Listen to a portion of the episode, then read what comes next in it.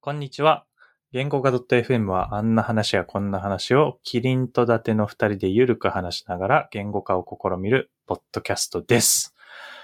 はい。というわけで今回は、えー記念すべき10回目ということで、えーいやー、や、2月からなんだかんだやってこれました。もう10回もやってるんですね。これ、すごいですね。そうなんですよ。すごい。やってる人を褒めたい。いやー、偉いな、やってる人。マジで。めちゃくちゃ偉い。いやー、なんだかんだ。まあでも10回目なんですけど、まあ、あの、特にひねりはなく、いつも通り僕たちが粛々と、まあまあね、言10回ごときじゃまだそんな、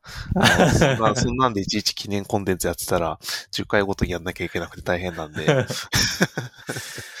いやー、50、まあそうね。20で生配信、50で、うーん、50で、うん握手会かな。そ、そんななんか、たこ焼き屋のスタンプカードみたいな感じでもう決まってるんですね。ちょっとね、ちょっと絶賛企画中でございます。大ボラ吹いてるんですが、まあ今日は、まあなんかそんなような、そうですね。別に意図して繋いだわけじゃないんですけど、まあそんなような、合ってんのか、間違ってんのかわかんないような、こういう情報の正確さってのを、まあ自分がどう判断してるかっていうのを言語化したいです。はい。そうなんですよ。まあなんかこれ僕が挙げたテーマなんですけど、まあなんでしょう、何の時にちょっと思ったのか思い出せてないんですけど、まあ情報がめちゃくちゃ飽和してる時代で、まあそれは、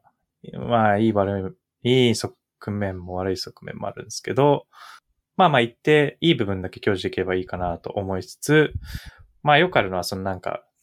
一見良さそうな情報が、なんかソースがよくわかんなかったり、根拠は実はめちゃくちゃ不明瞭だったり、なんか論文でうんぬんみたいな記事も、なんかよく読んでいくと、なんかよくわからん国の片隅の全然見向きもされない論文の話をしてるみたいなことがあって、まあそのあたりをなんか自分はどう見極めてるんだっけとか、そもそも多分なんかの時に、俺これの、この情報こういう根拠で正しいと思ったけど、それ正しくなくねみたいな思ったことがあって、それでちょっとなんか話してみたいなと思ったって感じです。はい。まあこれはね、あのーうんなんていうか、うん我々が今、情報を入手入手する手段っていうのは、まあ新聞とか当然読んでないので、うんもうネットから拾ってくるしか、拾ってくるっていうか流れてくるだけなんだけど、うんもう僕はもう自覚しているのは、うん。流れてくる情報がもう全部偏ってるなと思っていて、ああ、なるほどね。はいはい。うん。そもそもなんか、だってもう見たくないものって、うん。まあ例えばなんか、あの、うんまあちょっと言い方が難しいけど、まあ政治の話とかもまあそうだし、うんもっと、もっとローカルに、あの、この人のツイートはちょっとやべえなみたいなのを見たら、うんまあうんうんうんもう、ミュートしたり、ブロックしたりとかするわけでしょ？うんうんうんうん。やるね。みたいなのがもうどんどんどんどん長年蓄積されていったら、だうんし、そのコンテンツももう、あの、個人にパーソナライズする時代だし、うんうん。自分に合った好みのコンテンツをレコメンドするっていう仕組みももうだいぶ普及してるしで、もうそもそも流れてくる情報って、もう誰かが料理した後の偏った情報なのではないかというのが、うんうんうんうん。もう、あの、自覚しているので、なるほどね。確かに。うん。いやー、痛めないね。いやー、偏ってるね。なんかよく。そのうん。偏った情報を皮肉するネタツイートがすごい定期的に流れてくるのを思い出したわ。あの、うん。なんか俺のタイムラインだと全員年収1000万で港区済みで。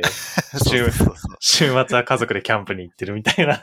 4月1日にもう全員 CTO になってみたいなね。そうそうそうそう。そうそうそう。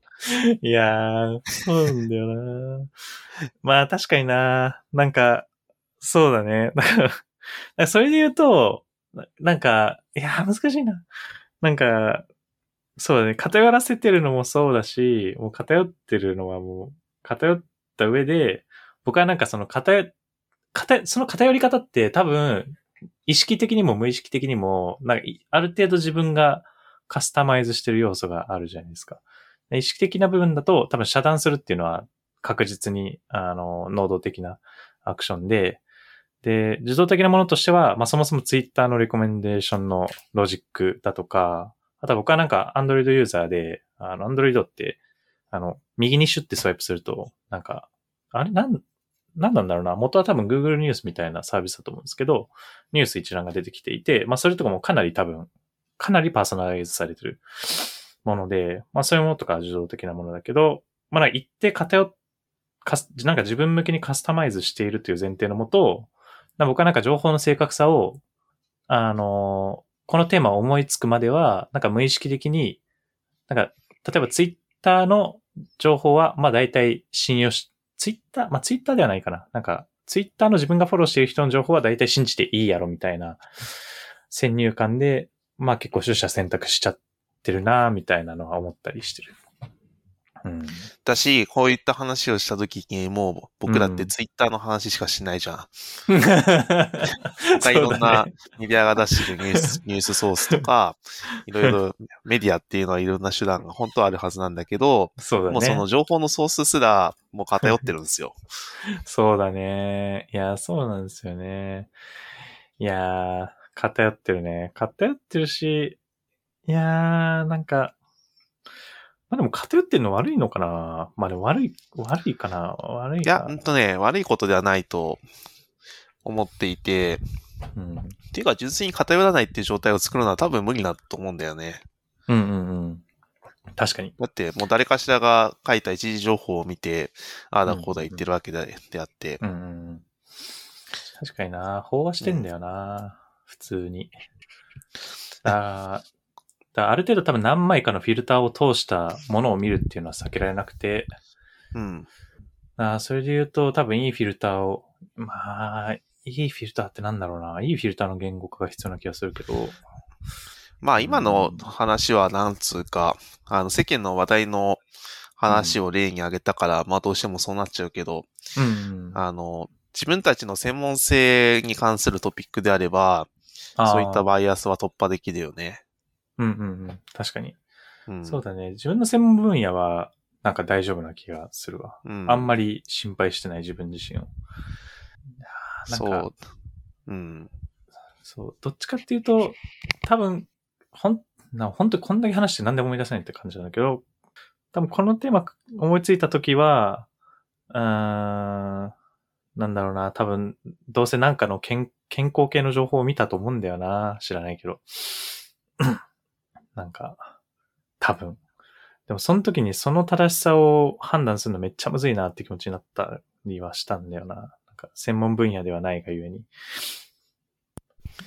まあなんていうか、人を信用するのって本当に難しいよね。その、この人は専門家の肩書きを持っているけども、発信内容って言ったら、え、ちょっと水素水押すんすか？みたいな ことかさ。そうい、いるからね。ね、そうそう。うん、いやそうなんだ。もうだから何をもって判断するかってもうリテラシーの話でしかなくって、うん。と、まあ、なんていうか、そういう、まあ今、例に挙げちゃったけど、水素水みたいなトピックって、まあ水素水実は全然水素入ってねえやんけ、みたいなさ、水素なんて水に溶けねえんだから、入れた瞬間全部空気に逃げておしまいやでっていう、みたいなのって、まあ、高校科学やってれば普通にわかる話なんだけど、なんか、それっぽく、難しい単語を並べられちゃうと、水素がなんか水の中でクラスターを形成して、これが体内に 溶け込むことによってみたいな話を されたら、まあなんか体に良さそうじゃんみたいな印象を持っちゃう人って多分いるから、まあなんかよく教育の敗北みたいな言われ方を、まあ、するし、まあまあ、それはさすがにちょっと極端な例なんだけど、もっと身近な話題で言うと、うん。うんと、なんだろうね。例えば、こうすれば、えー、っと、パフォーマンスが良くなりますみたいな話とか、あの、サイトをロードしたらすごく爆速で表示され、このライブラリを使えば爆速で表示されますみたいなやつが出たときに、あの、実は公開されてるソースコード読んでったら全然そんな風にはなってなくて、ちょっと詐欺なんじゃないみたいなやつも、まあ、ごくまでにあったりするじゃない、そういうのが。あるね。うん。うん。っていう、そういう、そういう、そういった情報の方が多分身近だよね。そうだね。確かに。うん、そうだね。その辺は、どう、正しく判断できてる自信あるけど、この自信はどっから来てんだろうな。あまあでもそれは、なんつうか歴史を知ってたりとか、うん、あの、最悪そのソースコード読めば、あの、分かっちゃうとか。うん、確かに。なんかソースコードとドキュメントを見さえすれば、多分95%ぐらいは大丈夫でしょみたいな気持ちはあるかもな。まあ、たまにドキュメント間違ってたりするけど。うん。それが善意に基づいて書かれている場合は、信用できるけども。うん。うん、うん、うんあとはなんか、そうだな。いや、でもコード読むのは大事だよな。なんか、コード読むのは大事っていうテーマも実は別で出してたりしたんだが、うん、そう。なんていうか、コーコードは嘘つかないからな。いや、そうなんだよな。コードは嘘つかないけど人間は嘘つくんだよな。まあでもコンパイラーも嘘ついたりするからね。なかなか 難しいけど。何も信じらんねえよ。まあでも多分100点、100%正しい情報を100%、てか精度100%は無理なんだろうね。だからなんか精度を上げる話はあって、まあその僕たち界隈の情報で言うと、ドキュメントとかソースコードはまあそれなりに精度が高かったりするのかな。まあだからなんだろう、ツイッターに流れてくる技術情報をどうやって信用するかっていうのを考えたときに、うん、えっ、と、多分、統計と考え方一緒で、あの、95%ぐらいの優位性があればその情報は正しいだろうみたいな判断の仕方をしてるような気がする。あー、なるほどね。うん。その考え方は面白いね。うん。一、人の有識者が、うんうん、あの、こういった情報があって、これはすごく便利です、みたいな言い方をしたときに、うんうん、あの、その、いや、ちょ、そのツイ、まあ、ツイッターはその次に、あの、なんつうか、あの、ファンがいっぱいついちゃうから、そこはちょっとあんま見ないようにして、全然違うところで、あの、別の有識者がこれを喋って、まあ、それが10人くらい行ったときに、まあ、10人中9人が、あの、同意してして、1人が反対意見を述べてるんだけど、それがちゃんとソースがあってみたいな風になってると、ああ、なんとなくこれは信用できそうみたいになっちゃいそう。うん、なるほどね。確かに。なんか複数の要素を多分自分なりの公式に当てはめて計算してるだろうね。うん、その人の、自分の中でのその人の評価とか、うん、その記事に対する人の反応とか、うん、今、伊達しか言ったことをリストアップしてるだけだな。まあ、なんか、なんかいくつか情報あるだろうな。確かに。その考え方面白いね。確かに95%、敷地は人によるだろうけど、とか95、なんか私、その優位性に基づいて自分の行動ロジックも決まってる気がするわ。なんか95%だったら、まあ、ふむふむって読むだろうし、なんか80%ぐらいだったら、まあ読みつつ、ソースもきちんと見に行くみたいなこともするだろうし、うん。あとはそれを言ってる、もちろんその、その人が信頼たる人かっていうのは、まあ過去の実績等々で、うん、あるので、うん。あるよな。だからそれで言うと、ツイッターツイッター言ってるけど、結局なんかその勉強会で会ったことあって、めっちゃおしゃべりして、この人すげえなって思った人とかは信用するし、うん。またも、多分ワンホップぐらいいける気がするんだよな。その、その人が信用してる人もなんか信用しちゃってる気がするな、俺は。だから、伊達氏がこの人はすごいって言った人とかは多分、あ、そうなんだな、とか思ったり、まあ発言が相当あれじゃなければ全然。うん。うん。ああ、まあそういうのはあるよね。あの、この、うん。うん。逆に会ったことないけど、すごいともてはされてる人は、ちゃんとフィルターかけちゃうな。いやそうね。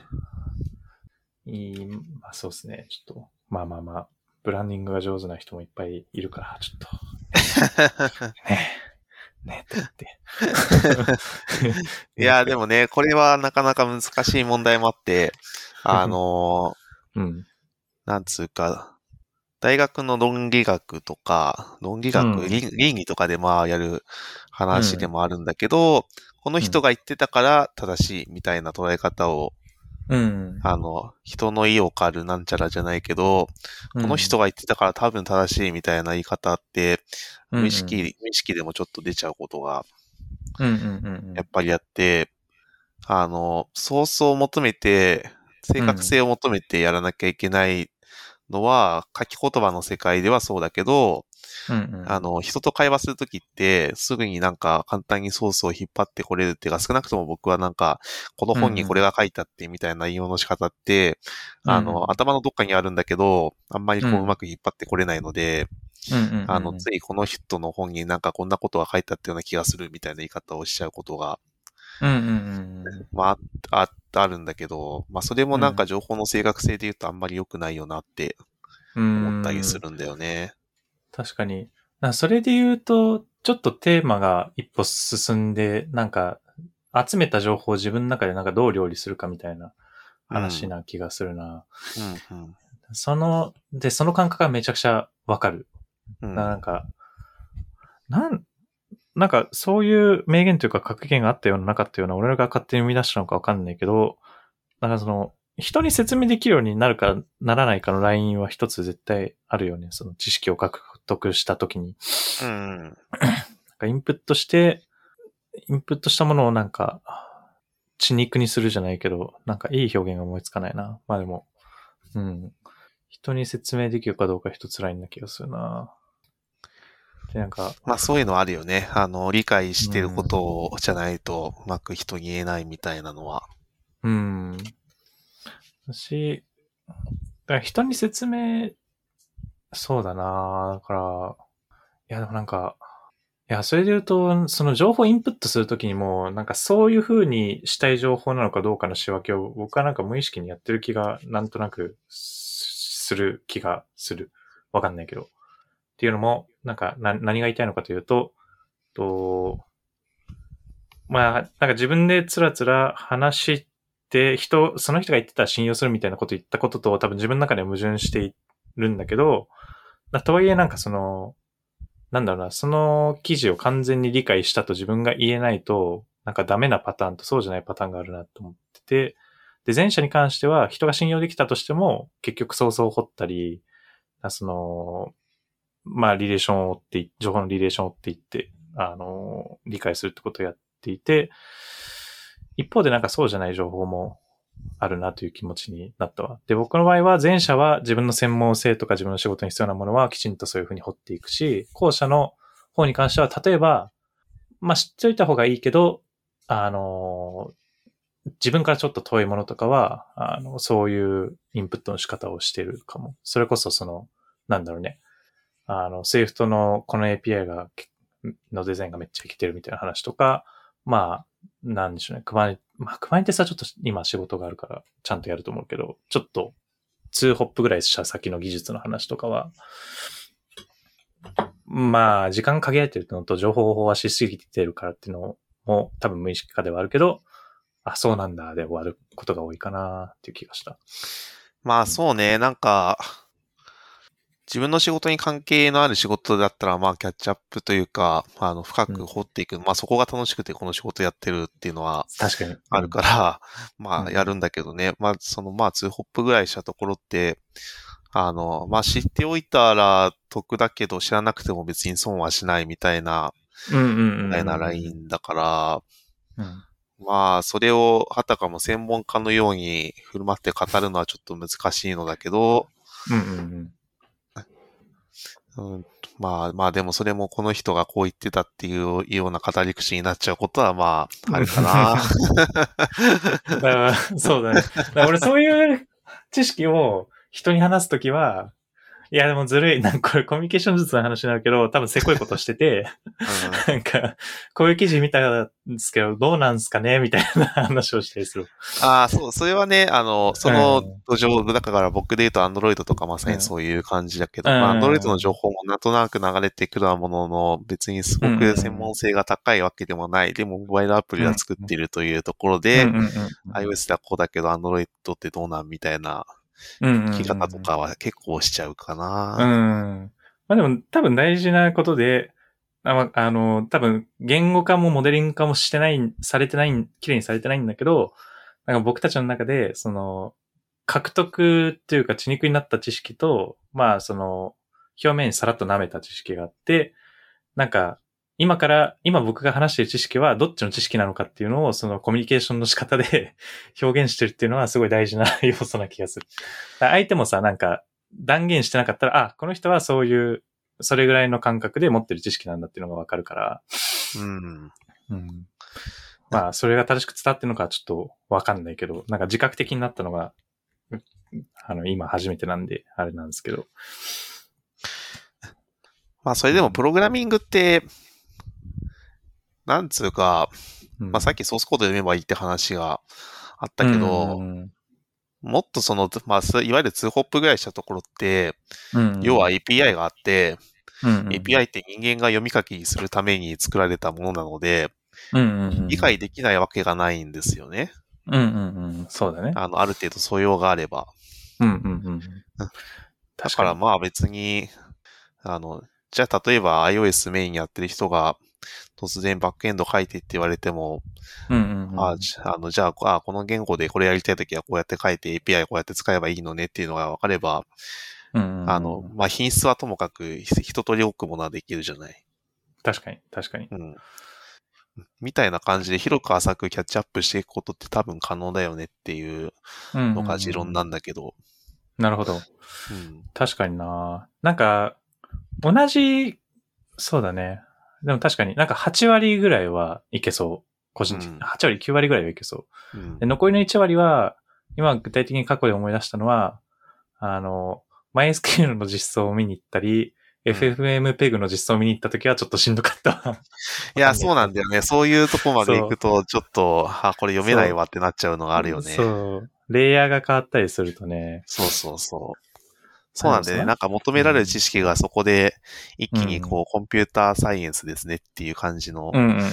やつになったりとか、バイナリーをこう生で読まなきゃいけないとかなるとね、ちょっともう、あの、やめとくかっていうなっちゃうね。うん。そのあたりは、修行していかなきゃな。月並みな、月並みな、意思、意思表示ですけど。まあね。まあでも確かに、そうだね。なんかなん、そうだね。なんだかんだ、なんだかんだ、浅く広くいける気はするな。言われてみれば。うん。まあ、あとはその正しい情報をつかむっていう今日のテーマだけど、うんあの、できるだけキータの記事を読まないとか、大丈夫あの、インクリメンツの方に。いや別にインクリメンツが悪いわけじゃなくて、あの、なんつうか、最近の駆け出し、た駆け出したらとりあえず記事書いとけっていう風潮がはいはいはいはい。良くはないと思いつつも、まああの、良質な記事は大量、もう量の中しからからしか出てこないっていうのも、まああるんだろうから、まああの、全くキータを読むなとは言わないけど、うん。なんかこう新しいことをキャッチアップしようと思ってキータを漁るっていうのはちょっとやり方が違うんじゃないのっていう。うんうんそうだね。多分、できなくはないと思うんだけど、めちゃくちゃ難易度高いだろうね、普通に。そうね、何まあ何が正しいかっていうのが判断つかない状態だかうら。あの、まあ、とはいえね、あの、たまにその、なんつうか、うん最強の Z シェル RC を探すとかさ、そういうのはまあやってしまうんだけど、うん なんか、いやー、難しいね。あの、なんか技術記事を練習で書けるけど SEO めちゃくちゃ弱いプラットフォームが求められてる気がする。いやー、うーんいや、うんとね、多分、プラットフォームは釘区切れないと思ってて、そういうなんかじゃあ初心者に閉じたプラットフォームを作っても、それって初心者しか見ないから、何の意味があるのっていう話になっちゃって、ああ。あの、あんまりこう流行るイメージがなくって、まあまあ聞いたらもうそんな風になってるんじゃないだから。からなんか、ただなんかその、サービス作る側のインセンティブは今考えてなかったから確かになんだけど、その、書く側が練習はさせてあげたいなみたいな気持ちは個人的にあって。え、メモ帳でいいんじゃん、そんなのだって。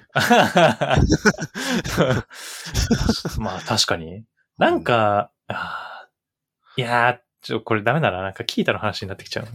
でもなんかその、だなんか、まあそうだね。いやなんか自分のこととかを振り返ると、もうペッペキペーだった頃は、多分社内へのアウトプットで、そういうなんかアウトプットの練習になったりとか、ね、インターネットにもやってたけど、まあなんかそんなプラットフォームに乗っかってなかったから、S、だから何もしなくても検索上位に来るみたいなことがなくて、いい記事はアクセスされるし、悪い記事はなんか、観光取りみたいな状況になってたから、それは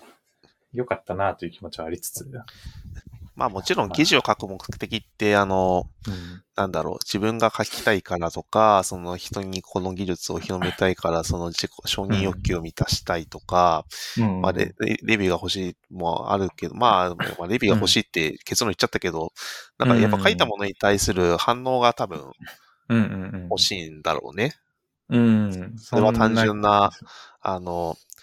ハテナブックマークとかでもいいんだけど、あの、コメントがついてそこから議論に発展したりとか、そういう、なんかそういう二次的な価値を求めてやるのではという感じなので、まあ別に、あの、じゃあ初心者に記事書くなみたいなことは言わないです。言わなくて、あの、そういう水準に達しないものは、あの、大量の情報に埋もれていって上がってこないというだけの話で、またごくごくまでになんか、ね、誰かの金銭に触れて、あの、大炎上するみたいな記事は、うん。出てしまうんまあまあまあまあ。まあ、そこはな、リスクだよな。まあ、なんかちょっとその情報の取り方の話に戻ると、うん、その、さっきの最強、俺考えた最強の雑誌あるしみたいな、ところとかは、なんか、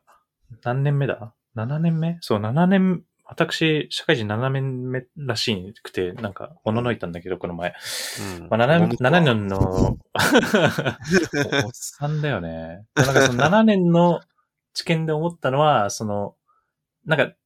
いやー難しいな。なんか、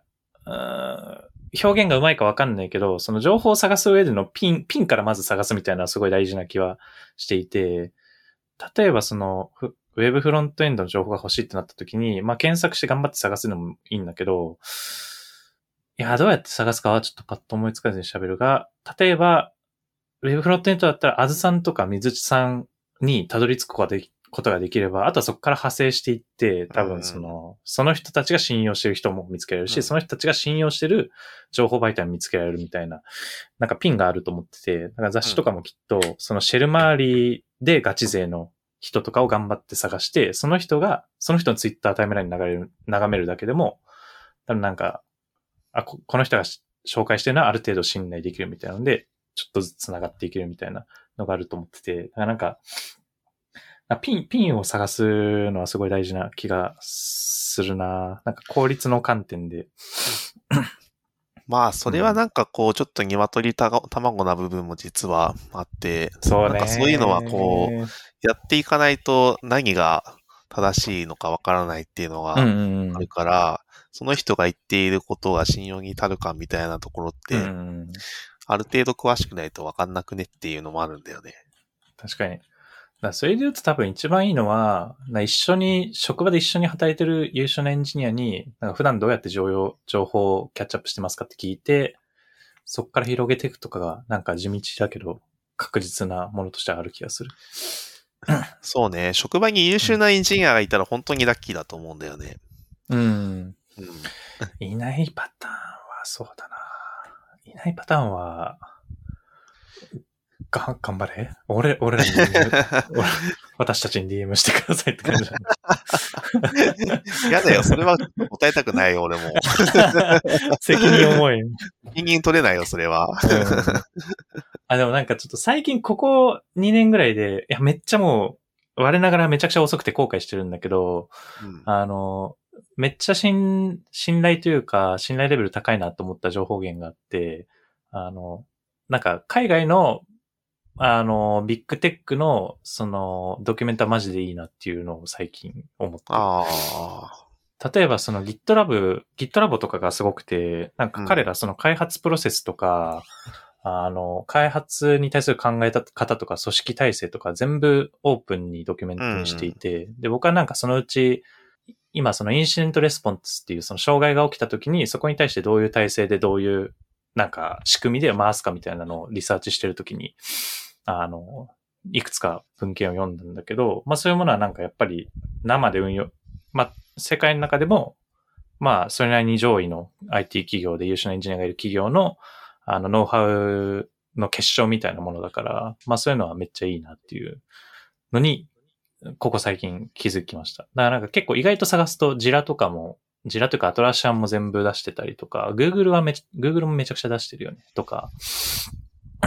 そういうのはいいなっていうのは思ったんで皆さんおすすめです。はい。なんか、あの、最近の、最近、うん、まあちょっとトピック変わっちゃうかもしれないけど、うん、あの、会社が技術ブランディングをするっていうのは結構、また増えてきてるなと思っていて、うんうん、まあもちろんいろんなやり方、まあ採用につなげたいっていうところがまあ本音にはあるので、まあなんともだけども、その、勉強会を開いたりとか、うんうんうん、あの、記事を書く、あの、技術ブログを作って記事を書くとか、うんうん、あの、まあそういったいろんなやり方で、うちの会社のエンジニアはすごいんですっていうことを短期的に言いたがる会社もまあそこそこあるんだけど、一番効果的なのはやっぱりそういう社内でやっている文化とか、うんうん、えっ、ー、と、社内用のライブラリとかを、うんうん、えっ、ー、と、外に公開できるっていうところだと思うんだよね。今言って、あの、今、キリンが言ってくれたような、うんうん、そのインシデント対応の、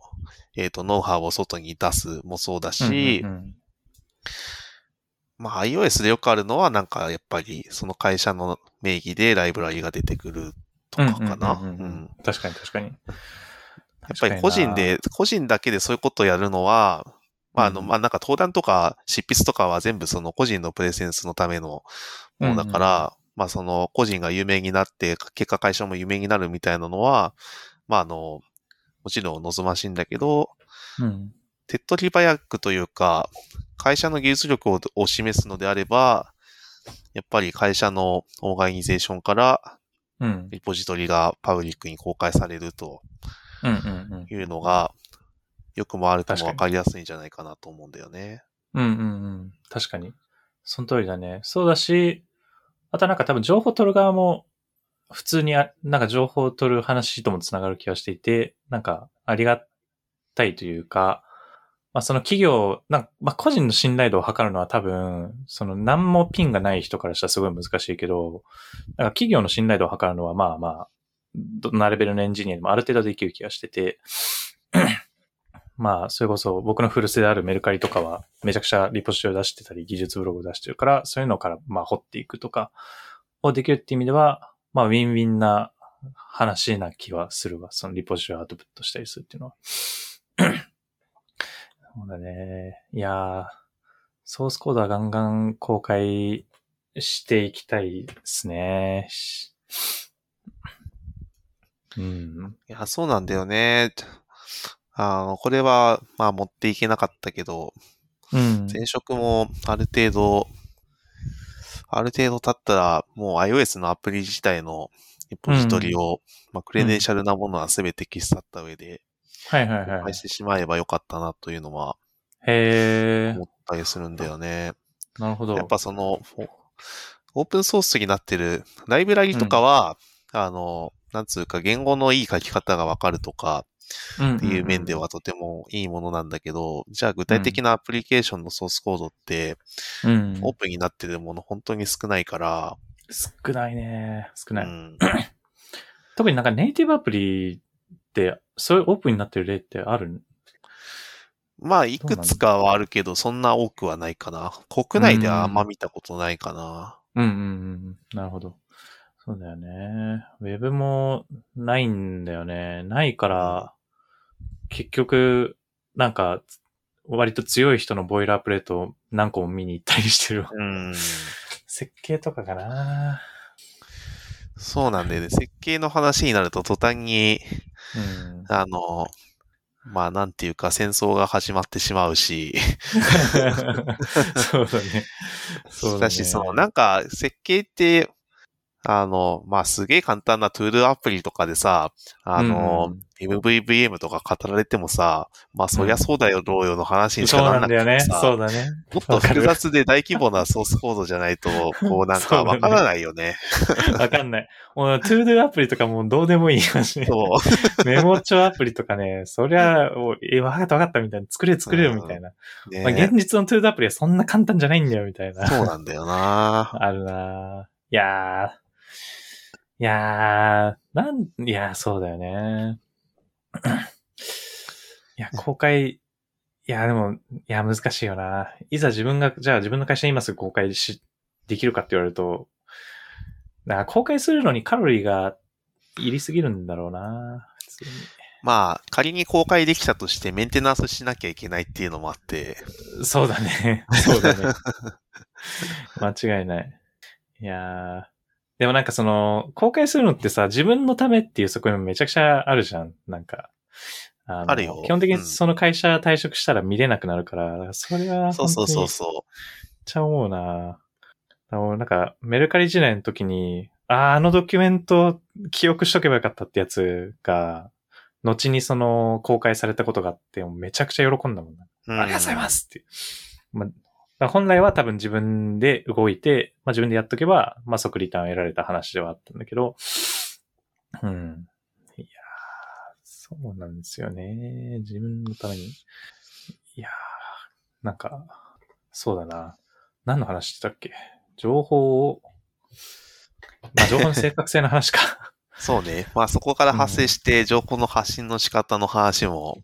できたということにしておけばいいかなと思ったんだけども、うん。あの、まあま、まとめてみると、あの、うん。えっ、と、誰が正確な情報を発信してるのかっていうのもあるけど、そもそも情報っていうのは偏っているので、あの、正しい目で見れるリテラシーを見つ身につけようというのもあるし、あの、発信する側になってみると、意外とどうやってその、正しい情報を発信したらいいのかっていうのが、まあ、だんだんと分かってきて、まあ、それが分かれば、あの、何が正しいのかっていうのも受け取りやすくなるような気がするので、あのぜひ発信もやったらいいんじゃないですか、みたいな感じですか？わうんうんうんかんない。いや、でも大体そんな感じだと思う。いやー、もう、伊達様々ですわ。俺 も散らかし担当っていうか。話題いや、散らかしちょっとね、今のまとめはね、あんまり正直うまくないなと思ったんだけど、まあ話をラップアップするとそんな感じじゃないかなあ、で。も大体、なんか多分、ひ と、と、トピック、流度としてはね、二つぐらいのトピックに派生しちゃったから、まあまあ。まあね。まあ、それを散らかししたのはまあ僕なんで、まあそうなんですけど。ああ、もう、